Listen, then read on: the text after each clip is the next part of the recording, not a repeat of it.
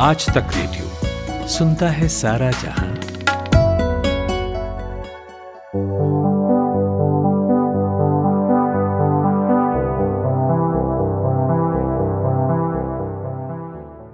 नमस्कार, मेरा नाम नितिन ठाकुर है और आप पॉडकास्ट सुन रहे हैं।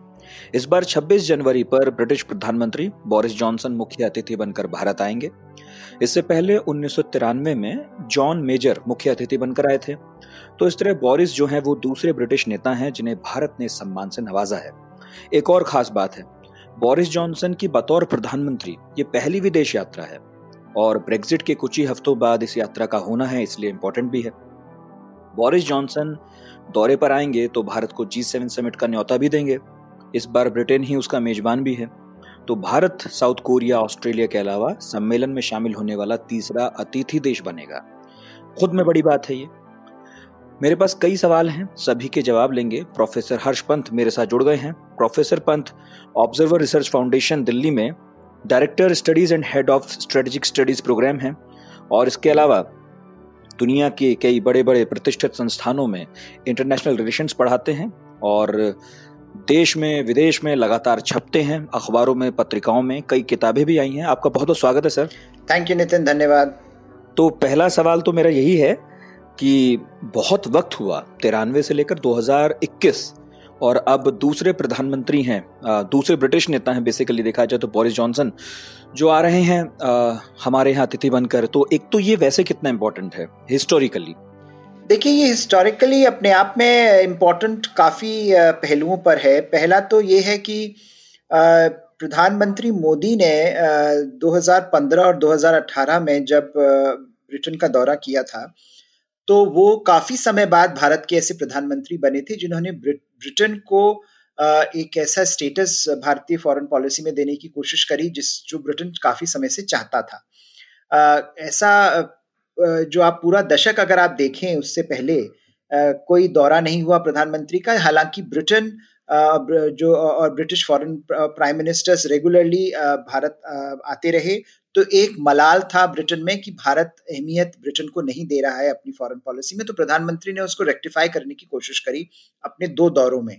लेकिन फिर उसके बाद ब्रिटेन ब्रेक्सिट के दौर से जो गुजर रहा था, उसमें बहुत अंतर्मुखी हो गया, अंदरूनी चैलेंजेस बहुत ज़्यादा थे। जो सबसे बड़ा चैलेंज अभी भी जो सामने बना हुआ है, वो किस तरह से ब्रेक्सिट होगा टर्म्स एंड कंडीशंस क्या होंगी यूरोपियन यूनियन के साथ रिलेशनशिप पोस्ट ब्रेक्सिट ब्रिटेन की क्या होगी, इसको लेकर ब्रिटेन के अंदर बहुत सारे सवाल थे जो रिजॉल्व नहीं हो रहे थे, अभी भी रिजॉल्व नहीं हुए हैं। उनके चलते ब्रिटेन जो ब्रिटिश फॉरेन पॉलिसी थी उसके वो अपने आप को संभाल नहीं पा रही थी। तो कहीं पर जब ये ये साल खत्म होता है थर्टी फ़र्स्ट दिसंबर वो फाइनली एक ऐसा मार्कर है जिसमें कि ब्रिटेन और यूरोपियन यूनियन के बाद के जो संबंध हैं ब्रेक्सिट के बाद के, वो फॉर्मलाइज हो जाएँगे, चाहे वो डील हो ना हो नो डील ब्रेक्सिट भी होता है, तब भी उसके रिपोकशंस होंगे और डी और अगर डील हो जाती है दोनों के बीच में तो भी हम एक नए ब्रिटेन को देखेंगे तो उसके, और एक नई ब्रिटिश फॉरेन पॉलिसी को देखेंगे।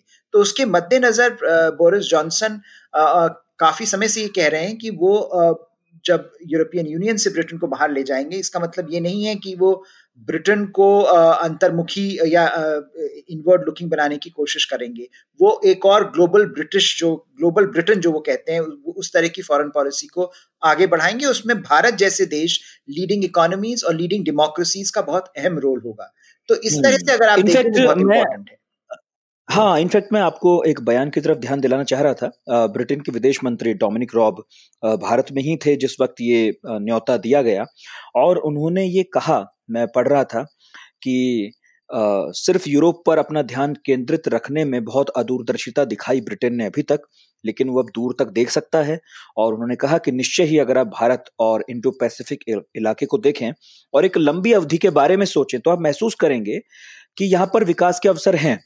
तो यानी कि ब्रिटेन भी मानता है कि वो अपने आसपास देखता रहा, केवल भारत पर यह इल्ज़ाम लगाना कि वो अपनी विदेश नीति में बहुत मौके ब्रिटेन को नहीं देता रहा। खुद ब्रिटेन ये मानता है कि हमने भी आसपास ही ज़्यादा देखा। हाँ नहीं, बिल्कुल सही बात है, क्योंकि खासकर पिछले कुछ दशकों में, क्योंकि यूरोप यूरोपियन यूनियन के अंदर ब्रिटेन था और ब्रिटेन कहीं पर यूरोपियन यूनियन के थ्रू अपनी विदेश नीति चला रहा था।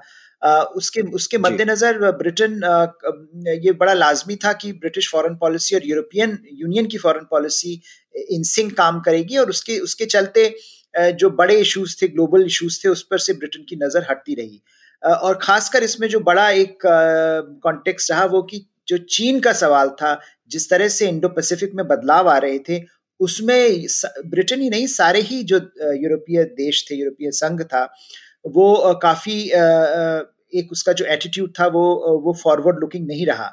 तो अब जब बदलाव आ रहा है, स्पष्ट हो गया है, ब्रिटेन को पता है कि यूरोपियन यूनियन से ब्रिटेन बाहर जा रहा है और ब्रिटेन को ये भी पता है कि उसके लिए बहुत ज़रूरी है कि वो दुनिया की जो लीडिंग इकोनॉमीज हैं लीडिंग डेमोक्रेसीज हैं, उसमें उसमें से खासकर हिंदुस्तान जिस तरह से आगे बढ़ रहा है अपनी विदेश नीति में और जिस तरह से हिंदुस्तान की एक का रोल होगा इंडो पैसिफिक में सेंट्रल रोल होगा इंडो पैसिफिक में वहाँ पर ब्रिटेन के लिए बहुत ज़रूरी हो जाएगा कि वो भारत को न सिर्फ़ इंगेज करे बल्कि एक फॉरवर्ड लुकिंग एजेंडा पर इंगेज करे देखिए भारत और ब्रिटेन के जो संबंध हैं वो ऐतिहासिक भी हैं हमारे जो एक एक हम्म। ऐतिहासिक डायस्पोरा के लिंक्स हैं बहुत सारे ऐसे हिस्टोरिकल कनेक्ट हैं जो हमको हम्म। बांधते हैं जोड़ते हैं लेकिन exactly. दुनिया बदल गई है और, और उसके संदर्भ में हमको नई एक विदेश नीति एक नई बायोलैट्रल इंगेजमेंट तैयार करनी पड़ेगी और उस उस हम्म। तरफ़ ब्रिटेन बदल गया है पोस्ट ब्रेक्सिट ब्रिटेन बड़ा डिफरेंट होगा तो उसके तहत उनको ये उनके लिए बड़ा ज़रूरी है कि वो नए इकोनॉमीज के साथ इंगेज करें और भारत उसमें बहुत प्रमुख से उभर कर आ रहा है और उनकी जो इंडो पैसिफिक स्ट्रेटजी है वो भी मुझे लगता है जनवरी तक आ जाएगी और उसमें भी भारत का बहुत इंपॉर्टेंट हम्म। रोल होगा तो जैसे वो इंडो पैसिफिक की तरफ़ बढ़ेंगे और बढ़ रहे हैं हम्म। उसमें भारत का हम्म। एक इंपॉर्टेंट रोल होना बड़ा स्वाभाविक है हाँ इनफैक्ट आप जो कह रहे हैं खुद बोरिस जॉनसन के ऑफ़िस ने बताया था कि भाई, जो दोनों देशों के व्यापार हैं और निवेश संबंधी रिश्ते हैं, वो बढ़ रहे हैं और इस वक्त 32 अरब डॉलर मूल्य है उनका। पाँच लाख लोग रोज़गार करते हैं। तो ये बड़ी बात तो है ही, और खास तौर पर कोरोना का दौर है तो भारत दवाइयाँ बनाता है, ब्रिटेन की निर्भरता है। लेकिन एक चीज़ फ़िलहाल जो मैं सवाल पूछूँगा वो ये है, आपने चीन का ज़िक्र किया, और मुझे याद आया उससे कनाडा की पूर्व पीएम रहे स्टीफन हॉर्पर। उनकी अध्यक्षता वाले थिंक टैंक ने ब्रिटेन से कहा कि उसे हिंद प्रशांत इलाके में चीन से मुकाबला करने के लिए भारत का सहयोग करना चाहिए। तो वो अपनी रिपोर्ट में ये लिख रहे थे कि ब्रेग्जिट के बाद ब्रिटेन को हिंद प्रशांत इलाके में इंडो पैसिफिक में बड़ी भूमिका निभानी चाहिए ताकि इस इलाके में स्थिरता और संतुलन बना रहे। मैं ये समझना चाह रहा हूँ कि ये तो अब आया है। इससे पहले क्या था? क्या ब्रिटेन चाइना को सपोर्ट कर रहा था या बिल्कुल इग्नोरेंट था? उसको कोई ज़रूरत ही नहीं थी इस तरफ़ देखने की। नहीं देखिए दुनिया भर में पिछ ये जो साल गया है ये जा रहा है खत्म हो रहा है 2020 इसने काफ़ी सारी भ्रांतियाँ तोड़ी हैं काफ़ी देशों की। और सबसे बड़ा जो एक वेस्टर्न नेशंस में एक एक जो एक कंसेंसस था कि चीन के साथ प्रॉब्लम होते हुए भी चीन को इंगेज करना बड़ा ज़रूरी है। उसी से चीन बदल सकता है। उसी से चीन में चीन एक रिस्पॉन्सिबल स्टेक होल्डर बनेगा और ग्लोबल ऑर्डर को सपोर्ट करेगा। ये साल ने ये बात बिल्कुल स्पष्ट कर दी है कि ऐसा कुछ नहीं होने वाला है। चीन की अपनी विदेश नीति हम्म। है। चीन के अपने, अपनी कुछ प्रायोरिटीज हैं और चीन की जो डोमेस्टिक अथॉरिटेरियन मॉडल है गवर्नेंस का, वो डिक्टेट कर रहा है चीन का एजेंडा तो उसके चलते जो परेशानियाँ खासकर जो ऐसे देश हैं जो लिबरल ग्लोबल ऑर्डर में विश्वास रखते हैं, जो ये मानते हैं कि जो लिबरल वैल्यूज़ हैं चाहे वो ग्लोबल गवर्नेंस की हो फ्रीडम ऑफ़ नेविगेशन की हो इंटरनेशनल लॉ की हो रूल्स रूल्स बेस्ड ऑर्डर की हो, वो सारी जो एक जो सारे जो विषय हैं उनको अगर सस्टेन करना है उन, उनको अगर आ, उस, उस लिबरल ऑर्डर को आगे बढ़ाना है जिसने कि ज़्यादातर देशों को काफ़ी एक काफ़ी सपोर्ट किया है उस उसमें चीन के सामने खड़ा खड़े होने के अलावा कोई विकल्प नहीं है चीन ने हम्म। जिस तरह से लिबरल कंसेंसस को तोड़ा है जिस तरह से इंस्टीट्यूशंस को यूज़ किया है चाहे वो डब्ल्यू एच ओ हो डब्ल्यू टी हो यूएन हो उसके चलते जो जो वेस्टर्न देश हैं पश्चिमी देश हैं वो आज रीइवेल्युएट कर रहे हैं अपनी स्ट्रैटेजी उसमें यूरोपियन यूनियन मौजूद है ए, ए, एक इंस्टीट्यूशन फ्रेमवर्क दे रहा है और इंडिविजुअल नेशंस हैं चाहे वो फ्रांस हो जर्मनी हो. जर्मनी जिसकी विदेश नीति बहुत ही अंतर्मुखी हुआ करती थी जर, वो आज इंडो पैसिफिक स्ट्रैटेजी की बात कर रहा है. तो कहीं पर ब्रिटेन को ऐसा लग रहा है कि वो वो पीछे रह गया। ब्रिटेन जो कि काफ़ी फॉरवर्ड लुकिंग नेशन और उसकी जो हिस्ट्री है इतिहास देखें तो एक मैराटाइम नेशन के तौर पर बड़ी प्राउड हिस्ट्री रही है। वो वहाँ पर इंडो पैसिफिक में जो कि मैराटाइम स्पेस है और ब्रिटेन का बड़ा रोल रहा है इंडो पैसिफिक में आज भी बहुत इंपॉर्टेंट रोल हम्म। है वो वो प्ले नहीं कर पा रहा है तो इसके चलते एक रीवैल्यूएशन ब्रिटेन में हो रहा है कि जो हमारी पुरानी पॉलिसी थी चीन को लेकर कि हम इंगेज करेंगे चीन को और क्योंकि हमको बहुत ज़्यादा व्यापार मिल रहा है तो हम चीन के जो प्रोजेक्ट्स हैं उनको सपोर्ट करेंगे जैसे बीआरआई हुआ करता था तो वो एक रीवैल्यूएशन हम्म। हो रहा है यूरोप में हो रहा है यूरोपीय देशों में हो रहा है यूरोपियन यूनियन में हो रहा है ब्रिटेन में हो रहा है और उसके चलते आप देखें जो 5G को जैसे हटाना हुआवे को हटाना 5G नेटवर्क से या ये प्रस्ताव रखना कि जो डेमोक्रेसीज हैं उनको इकट्ठे होकर हाँ ये प्रस्ताव तो इन्हीं लोगों ने रखा हाँ एग्जैक्टली ब्रिटिश पीएम ने रखा कि भाई 5G को लेकर के सभी देश मिलकर आए और इस पर काम करें। और क्या इसमें यही है कि चीन को बाहर रखें चीन को इस मसले से बाहर रखें? क्योंकि जिस तरह टेक्नोलॉजी पर चीन का एक अधिकार सा हो गया है तो बड़ी खतरे की घंटी है यूरोप के लिए। इंडिया के लिए तो है ही। जी बहुत बड़ी क्योंकि जो टेक्नोलॉजिकल अगला जो इंडस्ट्रियल रेवोल्यूशन 4.0 की हम बात करते हैं इसमें अगर टेक्नोलॉजिकल ऑटोनॉमी आपके पास नहीं है तो आप स्ट्रेटेजिक ऑटोनॉमी आपके पास नहीं हो सकती।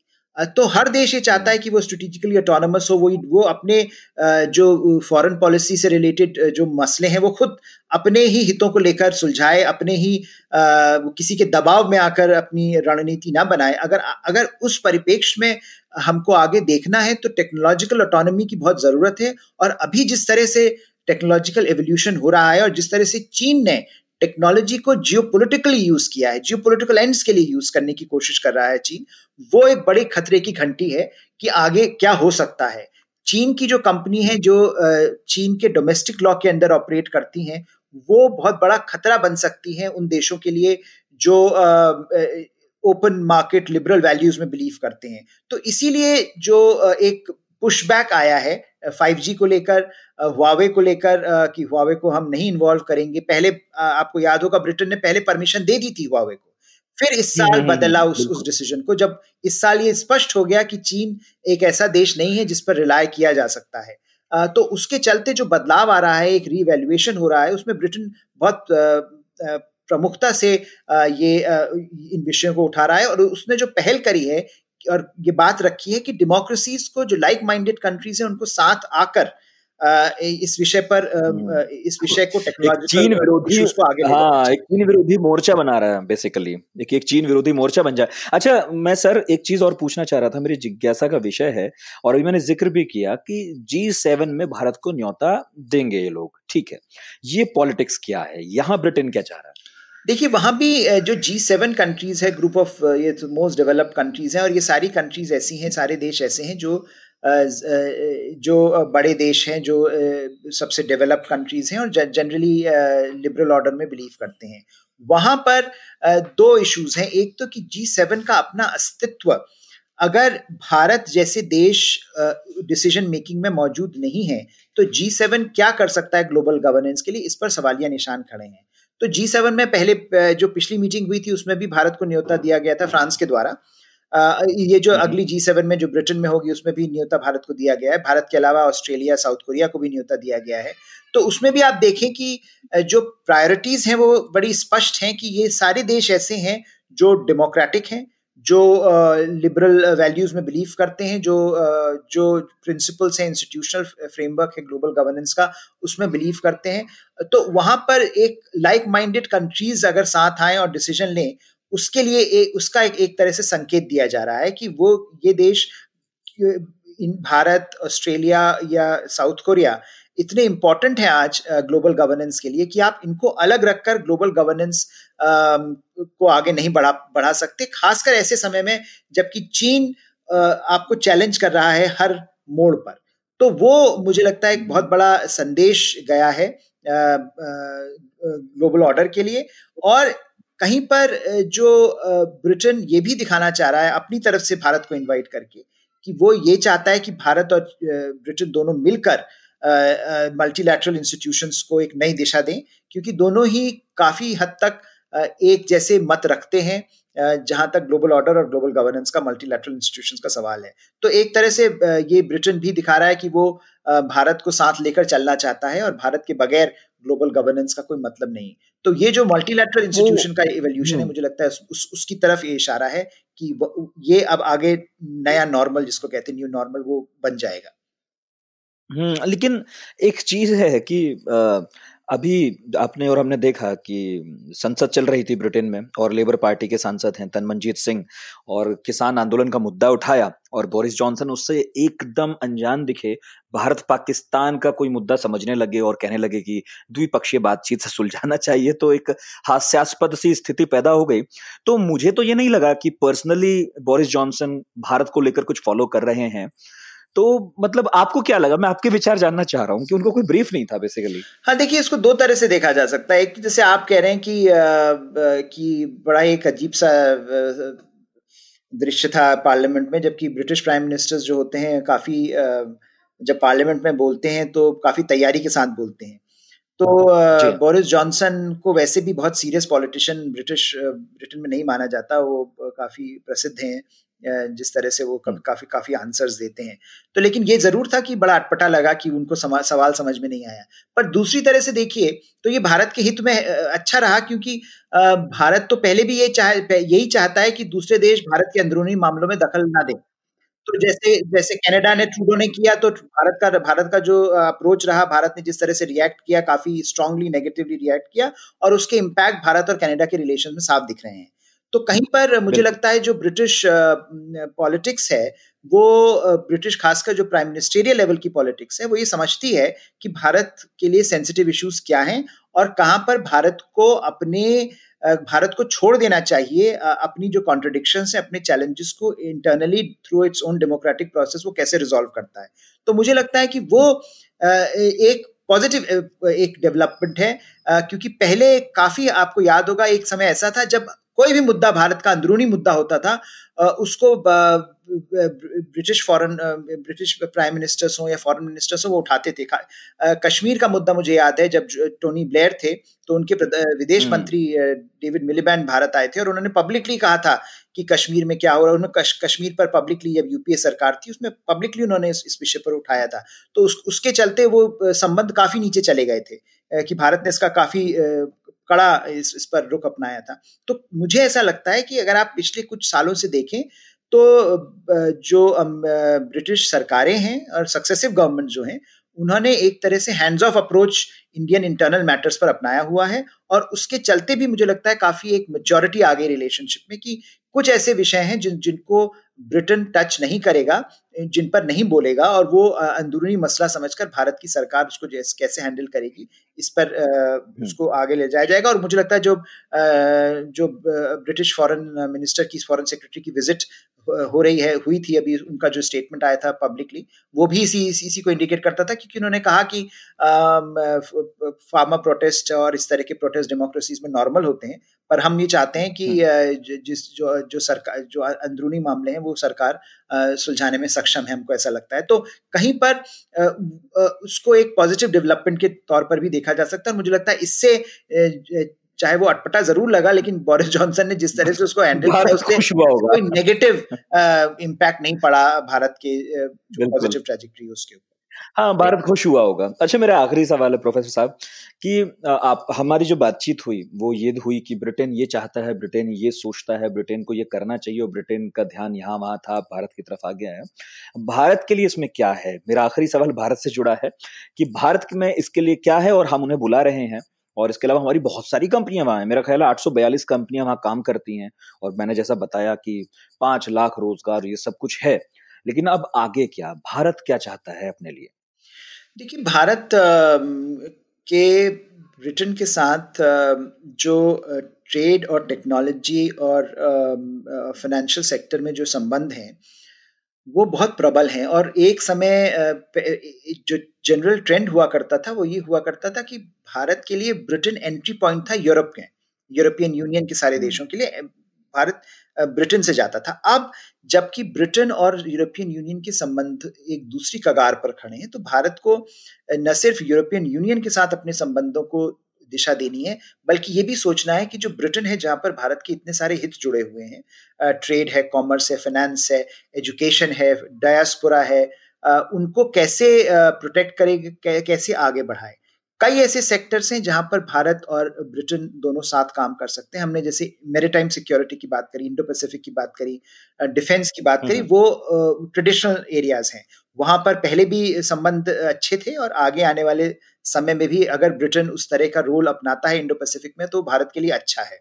लेकिन जो ट्वेंटी फ़र्स्ट सेंचुरी आज के जो सवाल हैं फ्यूचर ऑफ़ वर्क है टेक्नोलॉजी है और एजुकेशन है मोबिलिटी है अर्बनाइजेशन है इन सब विषयों पर भी जो जिस तरह ब्रिटेन की जो पकड़ है वो बहुत स्ट्रांग है।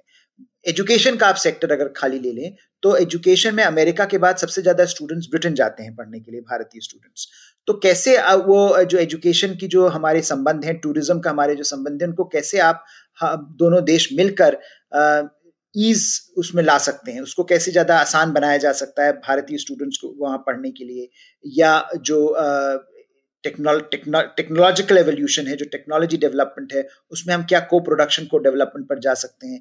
ज, एक जिस समय भारत आत्मनिर्भर भारत की बात कर रहा है सेल्फ रिलायंस की बात कर रहा है वहाँ पर हम कैसे ब्रिटिश टेक्नोलॉजी का यूज़ कर सकते हैं? ब्रिटेन ब्रिटिश टेक्नोलॉजी आज भी दुनिया की cutting edge technologies technological sectors में से है। तो वो जो research innovation technology education mobility urbanisation ये सब जो भारत की आज की प्रायोरिटीज हैं इसमें ब्रिटेन बहुत हद तक हमारी मदद कर सकता है। तो मुझे लगता है उसको लेवरेज करने के लिए भारत ये चाहेगा कि दोनों के संबंध न सिर्फ़ प्रगाढ़ बने बल्कि एक ऐसे स्तर पर पहुँचे जहाँ पर जो पॉलिटिकल इश्यूज़ होते हैं वो इरेलीवेंट हो जाएँ। आज भारत और हम्म। ब्रिटेन के बीच में एक समय था जब पॉलिटिकल इश्यूज़ काफ़ी डोमिनेंट थे पाकिस्तान का इशू खासकर। माना जाता था कि ब्रिटेन पाकिस्तान की तरफ़ झुका हुआ ज़्यादा है। हाँ दोनों ही लॉबीज वहाँ पर भिड़ी हाँ, रहती थी। आज वो थोड़ा सा कम हो गया है। आज आप अगर देखें तो पाकिस्तान की रेलिवेंस काफ़ी विजिबल है। हालाँकि अभी भी लेबर पार्टी में काफ़ी ऐसे आपको एम मिल जाएँगे। लेकिन जो कि प्रोडोमिनेंटली पाकिस्तानी डोमिनेटेड कम्युनिटीज से आते हैं कंस्टिट्युएंसी से आते हैं तो उनकी अपनी प्रायोरिटीज होती हैं। लेकिन अगर आप देखें कि दोनों ही लेबर और कंजर्वेटिव्स ने किस तरह से भारत के साथ अपनी अपनी रिलेशनशिप को आगे बढ़ाने की कोशिश करी है। तो उसमें भारत को एज ए स्ट्रेटेजिक पार्टनर के रूप में देख देख रहे हैं और इसीलिए दोनों देश मुझे लगता है जब बोरिस जॉनसन आएँगे तो पार्टनरशिप को एक नया आयाम देंगे। उसमें स्ट्रेटेजिक कॉम्प्रिहेंसिव स्ट्रेटेजिक पार्टनरशिप की बात हो रही है। ओके okay, बहुत बहुत शुक्रिया पंत साहब। आपने वक्त दिया sir. Thank you so much Nitin और आप लोग जो हमें सुन रहे थे वो रेडियो एट द रेट आज तक डॉट कॉम पर। इस बारे में कुछ भी कहना, सुनना हो, ज़रूर लिखकर भेज सकते हैं। तमाम सोशल मीडिया हैंडल्स हैं हमारे फेसबुक इंस्टाग्राम ट्विटर पर। वहाँ पर भी अपनी राय रख सकते हैं और हम उसे अपने शो में ज़रूर शामिल करेंगे। प्रोफेसर पंत हमें बता रहे थे ब्रिटिश पीएम जॉनसन आने वाले हैं। तो भारत के लिए कितना अहम है या ब्रिटेन के लिए भी कितना अहम है? और सच तो ये है कि अब दुनिया के लिए अहम हो गया है, क्योंकि चीन से मुकाबला है पूरी दुनिया का। बहुत बहुत शुक्रिया आपका, आपने इसे सुना। और जो कुछ भी है, ज़रूर भेजिएगा अपने रिएक्शन रेस्पॉन्सेज हमें इंतज़ार रहेगा। मेरा नाम नितिन ठाकुर है। सुनते रहिए Aaj Tak radio.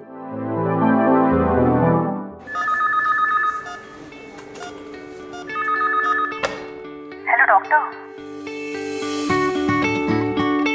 hello doctor Aaj Tak radio की एक खास सीरीज़ है जिसमें हम आपकी सेहत से जुड़े टॉपिक्स पर काम की जानकारी आप तक पहुंचाते हैं। स्पेशलिस्ट डॉक्टरों से बात करके।